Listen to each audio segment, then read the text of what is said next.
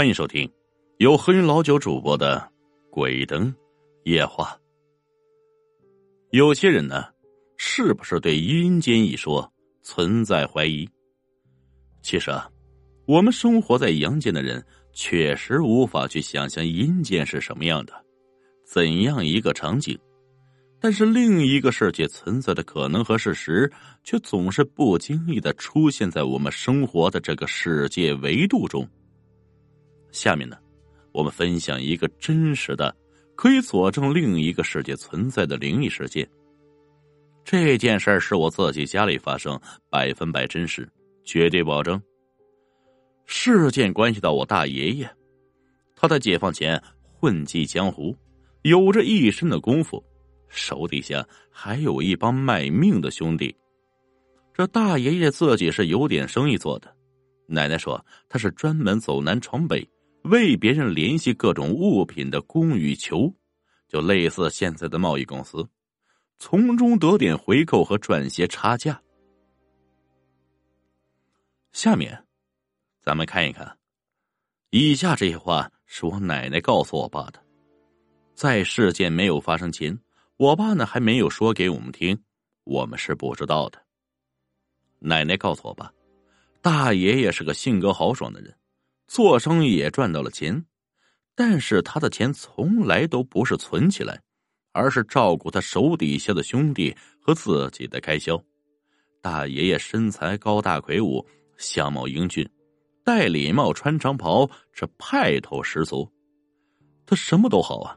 就是男女作风不行啊，不愿意结婚成家，喜欢处处留情，爱嫖名妓，这勾引有权有势的人家的小姐，什么老婆和姨太太，在全国各地边做生意边玩女人。因为他自己有一帮卖命的兄弟做保镖，加上本身又有功夫，而且行踪漂泊，浪迹江湖，所以一般有点权势的人家也奈何不了他。哎呀，人总有气数当尽的时候，好运到头的时候。这太爷爷有一次在一个城市做生意，听说是在上海，开始混上海滩了呀。哎，这就勾引了当地一个有些权势人的姨太太，被别人发现了，设下埋伏要置他于死地。幸好有他的兄弟卖命帮助逃脱，冲出了包围。这就在对方追杀的时候，被堵在了一座码头的船上，他被迫跳河逃生，结果正好跳在泊船用的铁锚上，把脚给跌断了。大爷爷还是有点本事，虽然脚跌断了，当时还是被他给逃走了，然后因为受伤生病，辗转回到原籍老家，这过了几个月就病故，享年呢，哎，四十岁。奶奶说他是花鬼，因为男女关系死亡啊，比如情杀、殉情等等，我们那儿叫花鬼，是投不了胎、出不了世的。因为他无儿无女又无家室，所以清明节、七月半、冬至都是我爷爷给他烧点纸钱。后来爷爷去世啊，就由我奶奶烧纸钱给他。再后来奶奶又去世了，就在奶奶去世的这一年。七月半的时候，我父亲带着我们全家给爷爷奶奶烧过纸钱后，就到隔壁单元同事家玩去了。我妈和我们直接上楼回家。当我妈躺在床上休息的时候，突然恍惚中看到一个高高大大、相貌英俊、这戴礼帽、穿长袍的男人走进了房间。仔细再看的时候，又什么都没有。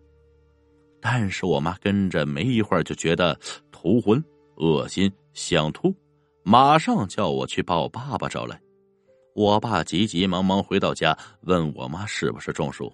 我妈说应该不是，就把刚躺下休息、看见一个影像的事情告诉了我爸，并且补充说明，那个影像很像是老电影中那个戏院老板的形象。我爸一听啊。马上恍然大悟啊，说那个影像应该是大爸，父亲的哥哥，这是我爸对大爷爷的称呼。他是要来纸钱了，我们都不知道还要给他烧啊，后来我爸立筷子问了一下，这都是奶奶教的。立筷子其实很简单，果然是大爷爷来了。我爸赶紧去买了很多纸钱烧给他，并且告诉他，大爷爷也可怜，再生花钱多，死了都烧点给他，怕他不够用。纸钱烧过后啊，我妈没一会儿就好了，这立的筷子也倒向了大门口的方向，证明啊，大爷爷走了。再后来，每年都会清明节七月半冬至，记得给他烧纸钱。所以另一个世界应该存在吧？至于那个世界是如何运作的，我们就无法想象了。本集故事播讲完毕，感谢各位听众的收听。